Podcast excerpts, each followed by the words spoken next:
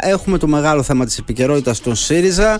Αυτό θα συζητήσουμε σήμερα. Αναμενόμενο είναι, αυτό συζητάνε όλοι. Αυτές, ε, εκεί είχαμε τις ραγδαίες εξελίξεις τις τέσσερις προηγούμενες μέρες με το τέταρτο συνέδριο του κόμματος στην αξιωματική αντιπολίτευση. Θα κάνουμε αυτή τη συζήτηση με τον καθηγητή στο Τμήμα Πολιτικής Επιστήμης του Πανεπιστημίου Κρήτης, τον κύριο Νίκο Παπαδάκη. Κύριε Παπαδάκη, καλημέρα.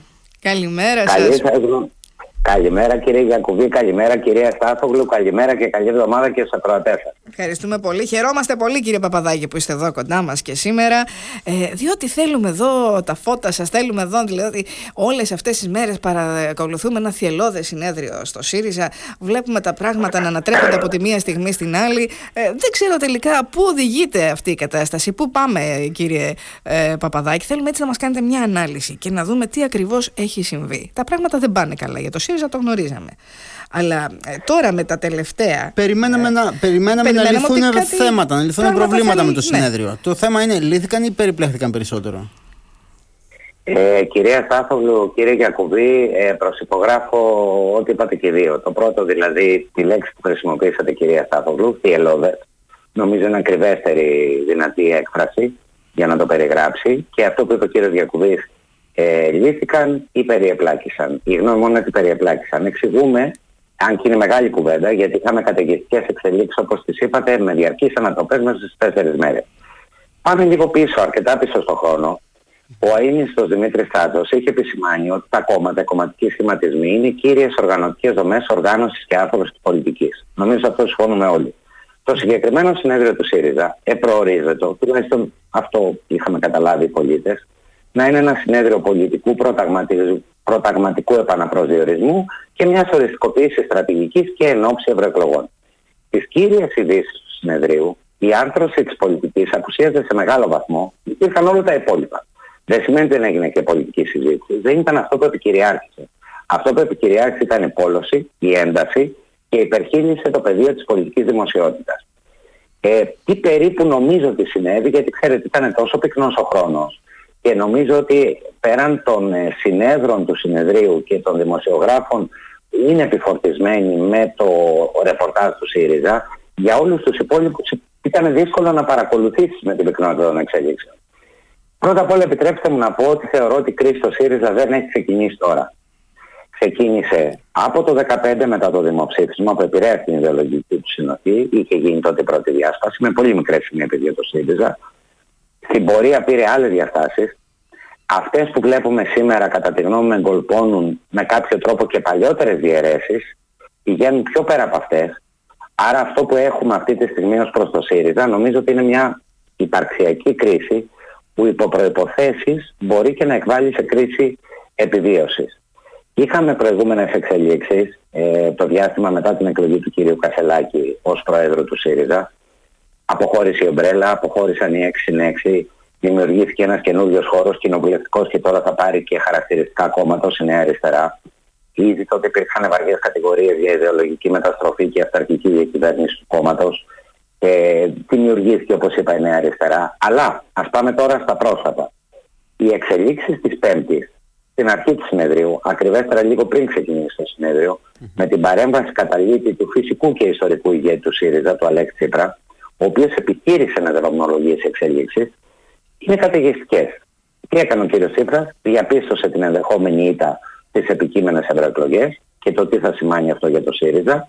Θυμάστε τη φράση, σερνόμαστε σε μια παρατηταμένη κρίση ναι, ναι. που οδηγεί σε νέα εκλογική συρρήκνωση. Ήταν ιδιαίτερα επικριτικό στον νυν πρόεδρο του ΣΥΡΙΖΑ, τον κύριο Κασελάκη, και στην ουσία τον παρότρινε ανοιχτά να προκυρήσει νέες ισοκομματικές εκλογές για πρόεδρο. Ο κύριος Κασελάκης απάντησε στην πρόσκληση και πρόκληση με μια ομιλία στην οποία προσέδωσε ηγετικά χαρακτηριστικά, εξαπέλυσε πειρά προς πολλές κατευθύνσεις, είχε εγκομιαστικά σχόλια για τον κύριο Τσίπρα και σε κάθε περίπτωση επέλεξε καταρχάς μια κίνηση, όπως φαινόταν, υψηλού πολιτικού ρίσκου. Στην ουσία επέλεξε αναπόφευκτά του, δηλαδή να πάει σε εκλογές μεσοκομματικές. Mm. Προκάλεσε ανοιχτά όσους τον αμφισβητούν να σταθούν απέναντί του με εκείνη την καταληκτική φράση που αναπαρήχθηκε πάρα πολύ μέσα στο συνέδριο, το βρείτε μου αντίπαλο και πάμε. Σχεδόν αμέσως μετά είχαμε ανταπάντηση. Και θέλω και ένα σχολείο σα πάνω σε αυτή τη φράση. Το βρείτε μου αντίπαλο και πάμε. κύριε Παπαδάκη. Ε, πολλά θα μπορούσα να σχολιάσω γιατί ξέρετε είναι το λεγόμενο σημειακό κύρος. Ναι. Και επειδή ήταν η καταληκτική φράση, είτε ήταν φορτι... η ομιλία ήταν φορτισμένη. Αλλά θεωρώ ότι ακριβώς γι' αυτό και καθυστέρησε για να προετοιμαστεί να απαντήσει. Ε, νομίζω ήταν μια επίδειξη ισχύως. Μμ. Ε, μια επίδειξη ισχύως και αυτοπεποίθησης που σε εκείνη ακριβώς τη στιγμή, με δεδομένο ότι πια είχε αμφισβήτηση όχι μόνο εσωκομματική που είχε ξεκινήσει από τη Δευτέρα πολύ έντονα και με το ζήτημα του ε, ηλεκτρονικού δημοψηφίσματος ε, αλλά είχε αμφισβήτηση πια από τον ιστορικό ηγέτη του ΣΥΡΙΖΑ ο οποίος του έλεγε πήγαινε σε εκλογές, Μμ. σε εσωκομματικές εκλογές. Ήταν λοιπόν μια, αν θέλετε, ε, ένα υπεσχημένο αυτοπεποίθησης.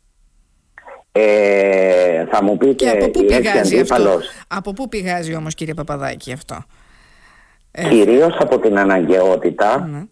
ε, επιβεβαίωσης της νομιμοποίησης που είχε αρδεύσει από τις εσωκομματικές εκλογές πέντε μήνες πριν. Υπενθύμησε ότι εγώ είμαι πρόεδρος εκλεγμένος με βάση το καταστατικό, έμεσα και άμεσα τι έκανε; Η λέξη αντίπαλος, βρείτε μου αντίπαλο και πάμε, ε, σε ένα συνέδριο το οποίο γίνεται από στελέχη και συνέδρους του ίδιου πολιτικού χώρου, θα μου πείτε δεν προσυδειάζει. Ναι, αλλά κακά τα ψέματα. Και εδώ και πολύ καιρό, 8 μήνες στην πραγματικότητα, ο ΣΥΡΙΖΑ είναι σε μια φάση επίμονης περιδίνησης και όσο και αν ομνύουν κατά περίσταση αρκετά στελέχη του ΣΥΡΙΖΑ στη συλλογικότητα και στη συντροφικότητα, ε, αυτό δεν είναι πρόδειλο. Ε, πράγματι πρόκειται για αντιπαλότητες απολύτως εκδηλωμένες. Νομίζω ότι ήθελε να δώσει το μήνυμα ότι ε, είμαι έτοιμος για οποιοδήποτε ενδεχόμενο και αφού με αμφισβητείτε είμαι εδώ. Αυτό ήταν να το πω πολύ απλά το μήνυμα που ήθελε να δώσει. Και είχαμε ανταπάντηση. Ε, εκδηλώθηκε ισχυρή υποψηφιότητα εκ μέρους πολλών από ό,τι φάνηκε της κυρίας Γεροβασίλη, αντιπροέδρου της Βολής, με πολύ σημαντικό πολιτικό κεφάλαιο, διαδρομή, αναγνωρισιμότητα και με τη στήριξη, τουλάχιστον αυτό φάνηκε δεν πρόλαβε κανείς να το δει δημόσια, του κυρίου Τσίπρα. Αναμενόταν αυτή η υποψηφιότητα να λειτουργήσει εκ μέρους αρκετών στελεχών στο ΣΥΡΙΖΑ αντιπαραθετικά και αντιστοιχτικά στον κύριο Κασελάκη. Τελικά τι έγινε. Κάναν όλοι ένα βήμα πίσω. Οι εσωκομματικές εκλογές ακυρώθηκαν με βάση την πρόταση Πάμελου Παπάκη Γιώργου Τσίπρα. Νομίζω ότι λειτουργήσε το ένστικτο επιβίωση, καθώς την ύφατη στιγμή και σημαντικά στελέχη αλλά και οι σύνεδροι συνειδητοποίησαν ότι με νέες εσωκομματικές εκλογές και με τις ευρωεκλογές να πλησιάζουν, ο κίνδυνος νέα διάστασης και πιθανόν διάλυσης ήταν παραπάνω από ορατό. Τι είδαμε αμέσως μετά όμως, και αυτό έχει πολύ μεγάλο ενδιαφέρον κατά τη γνώμη μου. Οι κύριοι πρωταγωνιστές, ε, ο κύριος Κασελάκης και η κυρία Γεροβασίλη, να μην συμφωνούν ούτε στο τι ακριβώς συνέβη, ούτε στο πώς ερμηνεύουν την απόφαση του συνεδρίου, συνεχίζονταν στο blame game που είδαμε σε ζωντανή μετάδοση το μεσημέρι της Κυριακής. Άρα δύσκολα μπορεί να αναζητήσει κανείς νικητές από αυτή την εξέλιξη. Νομίζω όμως ότι εύκολα εντοπίζει κανείς το νικημένο και είναι ο ίδιος ο ΣΥΡΙΖΑ. Ακόμα και αν πήρε παράταση, γιατί κατά τη γνώμη μου πήρε παράταση η τελική μάχη. Ο κύριος Κασελάκης δεν πήρε ακριβώς αυτό που ήθελε. Τι ήθελε, την επιβεβαίωση μια εμπιστοσύνη στο πρόσωπό του με ορίζοντα τριετίας μέχρι τις επόμενες εθνικές εκλογές το 27. Δεν το πήρε αυτό. Θα πλαισιωθεί μάλιστα και από ένα νέο ισχυρό πολιτικό κέντρο, σύμφωνα με την απόφαση του συνεδρίου. Ούτε η κυρία Γεροβασίλη πήρε αυτό που ήθελε. Δηλαδή αλλαγή όχι μόνο στο πρόσωπο αλλά και στο υπόδειγμα διακυβέρνησης του κόμματος. Δεν την έχει διεκδικήσει προς ώρα. Αναδεικνύεται βέβαια σε δεύτερο πόλο στον εσωκομματικό ανταγωνισμό. Συγχρόνως ο κύριος Τσίπρας και αναφέρομαι στον Αλέξη Τσίπρα για πρώτη φορά είδε στο ΣΥΡΙΖΑ και στο συνέδριο ουσιαστικά να απορρίπτεται μια, πρώτα, μια πρότασή του. Άρα είχαμε πολλά πρωτόγνωρα και κυρίως η εικόνα αμέσως μετά από όλα αυτά νομίζω είναι ότι ο ΣΥΡΙΖΑ βγαίνει περαιτέρω τραυματισμένος. Ναι. Ε, και κρατάμε αυτό που λέτε, το είπατε και λίγο νωρίτερα, ότι χαμένος βγαίνει ο ΣΥΡΙΖΑ αυτή τη στιγμή. Ε, βγαίνει κάποιος κερδισμένος, ας πούμε. Γιατί μπορεί ο κύριος Κασελάκης να θεωρεί, ας πούμε, ότι ε, τώρα που μπορεί να παραμείνει, εν πάση περιπτώσει, αρχηγός μέχρι τις εθνικές. Έκανε μια επίδειξη ισχύως. Ναι, έκανε μια επίδειξη ισχύως. Ε, Λέγοντας και αυτή τη φράση ότι βρείτε μου αντίπαλο κερδισ... και πάμε. Αν όχι κερδισμένος, μήπως είναι λιγότερο χαμένος, ας πούμε, στο ισοκομματικό. Ή βγήκε κάποιος κερδισμένος από αυτό το συνέδριο, ή τελικά βγήκαν όλοι χαμένοι. Όπως και ο Αλέξης Τσίπρας, έτσι δεν είναι, κύριε Παπαδάκη; Ε, κυρία Στάθολου και κύριε Γιακουβή, ε, ακριβώς επειδή Πρόκειται μεταξύ άλλων και για ένα δημόσιο γεγονός. Ένα συνέδριο ενός κόμματος είναι, ε, πέρα από είναι το ανώτατο όργανο για κάθε κόμμα, ε, είναι και κορυφαία στιγμή ενός κόμματος. Ε, άρα αξιολογώ συνολικά την εικόνα με όρους πολιτικής ανάλυσης. Στη συνολική εικόνα γιατί μικροκέρδη, μικροζημιές μπορεί να καταγράψει ο καθένας και είναι και η ερμηνεία που δίνει στα πράγματα. Προφανώς ο κ. Κασελάκης και τουλάχιστον αυτοί που είναι κοντά τους θεωρούν ότι κάτι κέρδισε ή επιβεβαίωσε εμπιστοσύνη. Τι όμως επιβεβαίωση εμπιστοσύνη είναι αυτή; Είναι αυτή που ήθελε; Στην ουσία τι ήθελε; Το ζήτησε ανοιχτά ο κ. Κασελάκης. Με εκλέξατε, αφήστε με να κρυθώ σκληρά, θυμάμαι την πράξη του, αμέσως μετά τις εθνικές εκλογές. Ε, δεν έχουμε αυτό. Στην πραγματικότητα καταλαβαίνουν όλοι, έστω και αν ήταν πολύ προσεκτικά γραμμένη η διατύπωση της πρότασης που εκφώνησε ο κύριος Φάμελος και έγινε αποδεκτή, ε, καταλαβαίνουμε όλοι ότι μεταφέρεται ή αν θέλετε καταληκτική μάχη μετά τις ευρωεκλογές σε σχέση και με το αποτέλεσμα των ευρωεκλογών. Άρα κερδίζει χρόνο ο κύριος Κατσελάκης, αλλά έχει μπροστά του να επικρέμεται, ε, επιτρέψτε μου τον ακομψόρο, η σπάθη του αποτελέσματος των ευρωεκλογών. Τι προσδιορίζεται με αλφαγιώτα ως ήττα του ΣΥΡΙΖΑ στις ευρωεκλογές, στην τρίτη θέση. Αυτή τη στιγμή δημοσκοπικά είναι στη τρίτη θέση. Αν καταφέρει ο ΣΥΡΙΖΑ και το άρει αυτό και έχει τη δεύτερη θέση, πιθανόν κάποια πράγματα να μπουν σε άλλη τροχιά.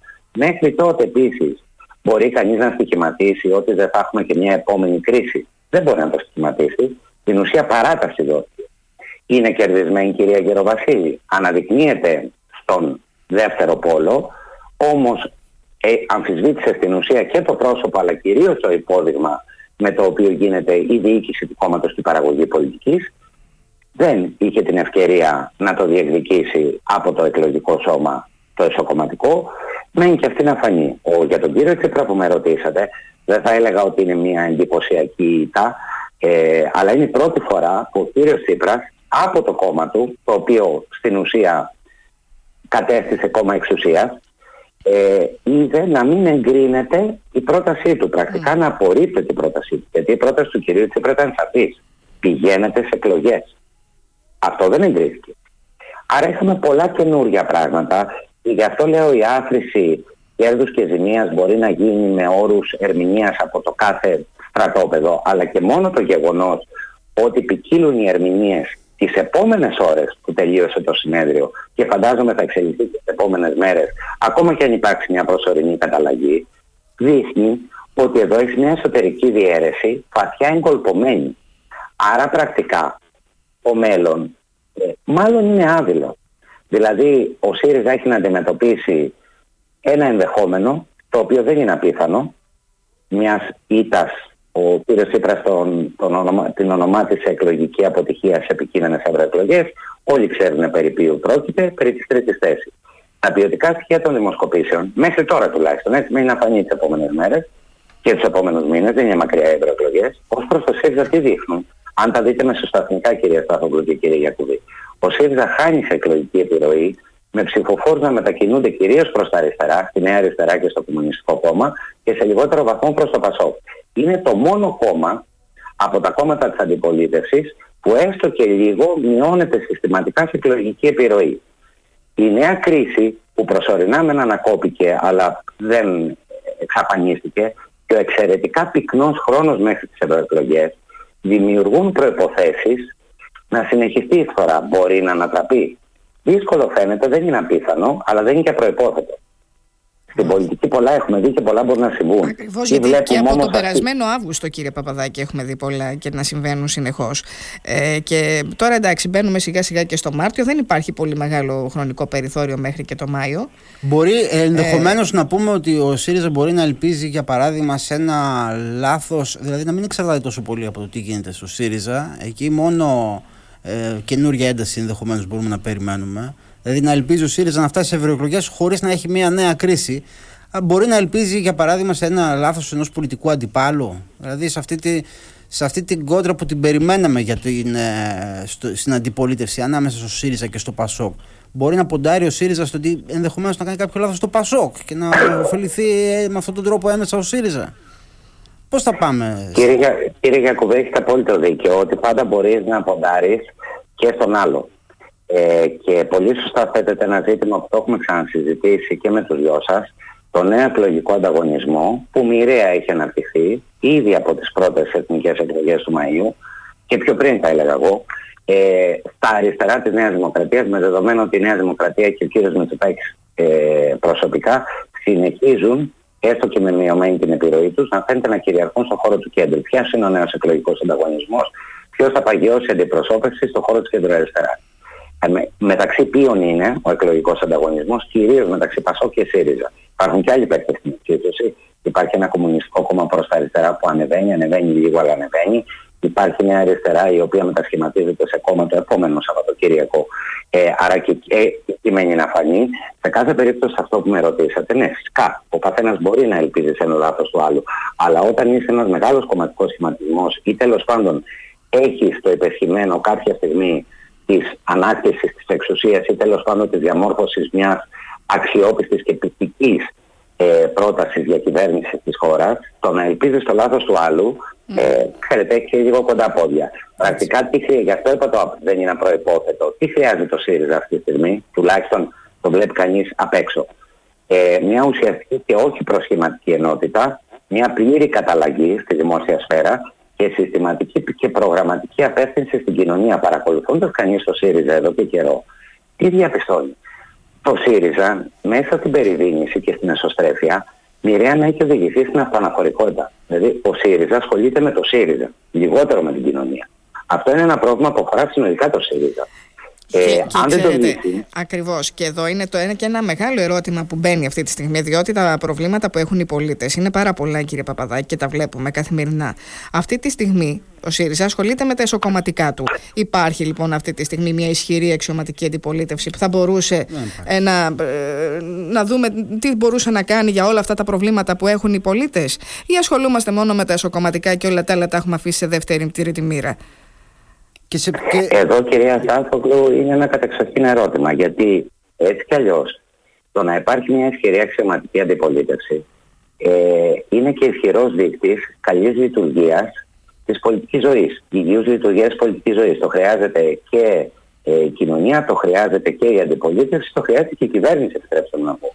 Ε, από εκεί και πέρα τι έχουμε αυτή τη στιγμή; Αν παρατηρήσει κανείς τις δημοσκοπήσεις, είναι τα μόνα δεδομένα που έχουμε, γι' αυτό αναφέρομαι, αλλά μεσοσταθμικά. Ναι, ναι. Τι βλέπει; Η Νέα Δημοκρατία να χάνει λίγο, αλλά λίγο, να διατηρεί μια μεγάλη διαφορά από το δεύτερο κόμμα, είτε είναι το Πασόκ που αυτή τη στιγμή δημοσκοπικά υπερέχει κατά του ΣΥΡΙΖΑ, είτε είναι ο ΣΥΡΙΖΑ, ε, και παράλληλα οι δείκτες δυσαρέσκειας σε όλα να αυξάνονται πάρα πολύ.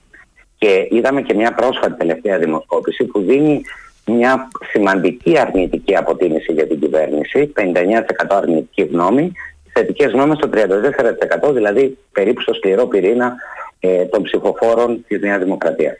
Ε, από την άλλη, αν δούμε το ζήτημα της πρωθυπουργησιμότητας, αδόκιμο όρο, της καταλληλότητας του πρωθυπουργού, βλέπουμε στην ίδια δημοσκόπηση τον κύριο Μητσοτάκη να έχει 40% και να ακολουθούν οι υπόλοιποι πολιτικοί αρχηγοί με 5%.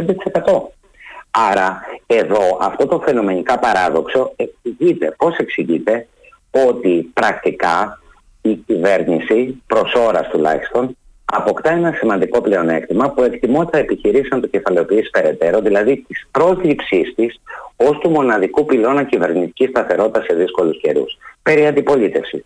Το ΠΑΣΟΚ συστηματικά ανεβαίνει. Δεν ανεβαίνει όσο θα ήθελε προκειμένου να αποτελέσει τον ορατό αντίπαλο πόλο σε επίπεδο διακυβέρνησης, δημοσκοπικά όμως αναπτύσσει μια δυναμική. Από την άλλη μεριά δεν είναι το μόνο του διακύβευμα. Το διακύβευμα είναι να φτάσει στις ευρωεκλογές που θα αποκτήσουν χαρακτήρα παρά τη χαλαρή ψήφο κτλ. ιονή εθνικών εκλογών σε επίπεδο πρόσληψης αναπαράστασης να φτάσει να πλησιάσει, να προσεγγίσει τη Νέα Δημοκρατία και σίγουρα σε αυτό που είπε ο κύριος Γιακουβής προηγουμένως στον εκλογικό ανταγωνισμό στα αριστερά της Νέας Δημοκρατίας να είναι ο δεύτερος πόλος. Αυτό είναι το στοίχημα του Πασόκ. Το Πασόκ δεν φαίνεται να αντιμετωπίζει εσωτερικά προβλήματα. Φαίνεται βέβαια να έχει να διανύσει έναν δρόμο που προς το παρόν τον διανύει αργά. Ε, σε ό,τι αφορά το ΣΥΡΙΖΑ, επαναλαμβάνω κάθε πρόβλεψη από εδώ και μετά είναι παρακινδυνευμένη γιατί μοιάζει με κινούμενη άμμο 8 μήνες τώρα. Όχι από την Πέμπτη μέχρι την Κυριακή, επιδεινώθηκε από την Πέμπτη μέχρι την Κυριακή, αλλά επιδεινώθηκε ε, μια συνθήκη η οποία είναι παρατεταμένη. Ναι. Κύριε Παπαδάκη, να ρωτήσω εγώ κάτι και έχουμε και λίγο χρόνο, αλλά αυτό το είχα στο μυαλό μου να το ρωτήσω. Σε αυτή όλη τη σύγκρουση, την εσωτερική αντιπαράθεση του ΣΥΡΙΖΑ και τώρα και νωρίτερα, με τη διάσπαση που είχαμε πριν από λίγο, λίγους μήνες, εσείς βλέπετε κάποιο ουσιαστικό πολιτικό περιεχόμενο, κάποια δηλαδή ιδεολογική σύγκρουση ή τελικά σας άκουσα νωρίτερα να λέτε ότι ε, υπάρχει διαφορετικό μοντέλο από την πλευρά του Κασελάκη. Η, η, μήπως η αντιπαράθεση αφορά αποκλειστικά πρόσωπα ή έστω και ε, μοντέλα κομματικής οργάνωσης. Πέρα από αυτό έχει περιεχόμενο, δηλαδή προτείνουν διαφορετικά πράγματα οι πλευρές αυτές που εν πάση περιπτώσει φαίνεται να διαφωνούν στο εσωτερικό του ΣΥΡΙΖΑ; Έχετε δίκιο κύριε Γιακουβή, είναι πολύ σημαντική ερώτηση. Η εκτίμησή μου, ε, πέραν αυτών που είπατε και πράγματι τα είπα, ε, υπάρχει και ζήτημα πολιτικό ιδεολογικό και είναι προταγματικό. Γι' αυτό μίλησα κάποια στιγμή στην αρχή και για ζητήματα προταγματικής φύσεως. Το προσδιορισμός του ιδεολογικού προσήμου μεταξύ της καταγωγικής παράδοσης ριζοσπαστικής αριστεράς, από εκεί αρδεύεται ο ΣΥΡΙΖΑ, και της ανεπιτυχούς μέχρι τώρα, γιατί επιχειρήθηκε ήδη από το 19, στροφή στο κεντροαριστερό χώρο. Εκεί πράγματι υπάρχει διακύβευμα. Δηλαδή, ο κύριος Κασελάκης χρησιμοποιεί τον όρο ενίοτε, πατριωτική αριστερά και άλλους όρους. Ε, είδατε όμως ότι στο ερωτηματολόγιο έβαλε το ζήτημα αριστερά ή κέντρο αριστερά. Mm. Ε, αυτό είναι ένα κρίσιμο ιδεολογικό ζήτημα, γιατί έχει να κάνει και με την αντιπροσώπευση ενός ολόκληρου χώρου, αλλά έχει και να, να κάνει και με το πώς εκδιπλώνεις και με όρους διαφορικών διαμοιρασμών τις προτάσεις πολιτικής τις οποίες θα καταθέσεις. Πρακτικά δηλαδή που διαφοροποιείς από το ΠΑΣΟΚ. Ε, η διεκδίκηση ενός χώρου είναι ένα πράγμα, η παγίωση αντιπροσώπευση είναι ένα άλλο και η διαμόρφωση συγκροτημένης πολιτικής πρότασης είναι ένα τρίτο. Άρα ναι, θεωρώ ότι μέσα στο ΣΥΡΙΖΑ υπάρχει, έστω και αν για κάποιο λόγο επειδή επικυριάρχησαν α, ανταγωνισμοί σε επίπεδο στρατοπέδων, ε, μοντέλους διακυβέρνησης, σχέσεις με τα όργανα, θεσμικών καταστατικών ζητημάτων. Υπάρχει όμως και ζήτημα σοβαρής διαίρεσης με πολιτικούς και ιδεολογικούς όρους. Και αυτό ξέρετε όσο δεν ξεκαθαρίζει, και είναι πολύ καιρός που δεν ξεκαθαρίζει, δημιουργεί μια συνθήκη εκκρεμούς που δεν βοηθάει το ΣΥΡΙΖΑ. Και μάλλον αναδεικνύεται, αναδεικνύεται σε πρόβλημα και όχι σε πλεονέκτημα ε, να έχουμε μια σύνθεση, εν πάση περιπτώσει, συγγενικών ας πούμε, απόψεων δεν είμαστε σε αυτή την περίπτωση τώρα, είμαστε σε μια σύγκρουση διαφορετικών προσεγγίσεων, εν πάση περιπτώσει. Ναι, τουλάχιστον προς ώρας ναι. Ο χρόνος που απομένει μέχρι τις ευρωεκλογές πιστεύετε ότι θα μπορούσαν να αλλάξουν πράγματα μέσα στο ΣΥΡΙΖΑ, ε, κυρία Παπαδάκη; Και να ε, παρουσιάζει μια διαφορετική εικόνα από αυτή που είδαμε τώρα αυτό το τετραήμερο; Ο χρόνος που απομένει είναι πυκνός, είναι λίγος, αλλά δεν είναι ελάχιστος. Mm. Προφανώς μπορεί να αλλάξει πράγματα. Καταρχήν πρέπει να φανεί τι θα είναι αυτό το νέο πολιτικό κέντρο και πώς θα συνεργάζεται με τον πρόεδρο του κόμματος. Γιατί είδατε ότι μέσα στην απόφαση υπάρχει η σύσταση του πολιτικού κέντρου. Ε, το οποίο θα συντονίζει το κόμμα μαζί με τον πρόεδρο και αποκτά αντίστοιχη νομοποίηση με την πολιτική γραμματεία. Άρα πλαισιώνεται ο κύριος Κασελάκης από ένα πολιτικό κέντρο. Δύο, το ζήτημα, αυτό που είπα και προηγουμένως, η επίκληση στην ενότητα που βέβαια καταλαβαίνει κανείς ότι είναι καταστασιακή προϋπόθεση επιβίωσης θα είναι ουσιώδης ή προσχηματική; Δηλαδή θα υπάρξει μια καταλλαγή και μια αλλαγή παραδείγματος με την έννοια ότι από εδώ και πέρα απευθυνόμαστε όλοι προς την κοινωνία και αφήνουμε τα εσωτερικά μας να τα λύσουμε άλλη ώρα; Γιατί δεν νομίζω ότι σταματήσαν να υπάρχουν εσωτερικά. Ναι. Ε, και πώς ακριβώς το κάνουμε αυτό. Αμφισβητούμε κατέρωθεν ο ένας τον άλλο και τις επιλογές του. Γι' αυτό είπα ότι ο χρόνος είναι λίγος, αλλά δεν είναι ελάχιστος. Πρακτικά δηλαδή το στίχημα είναι πια στον ίδιο το ΣΥΡΙΖΑ, που είναι βαθιά τραυματισμένος και διαιρεμένος, να αποκτήσει έστω μία, αν θέλετε, ε, στοιχειώδη εικόνα ενότητας και συστηματικής απεύθυνσης πια προς την κοινωνία και όχι εσωτερικά στον ίδιο το ΣΥΡΙΖΑ. Θα το καταφέρεις, δεν μπορώ να ξέρω. Για να δούμε. Για να δούμε.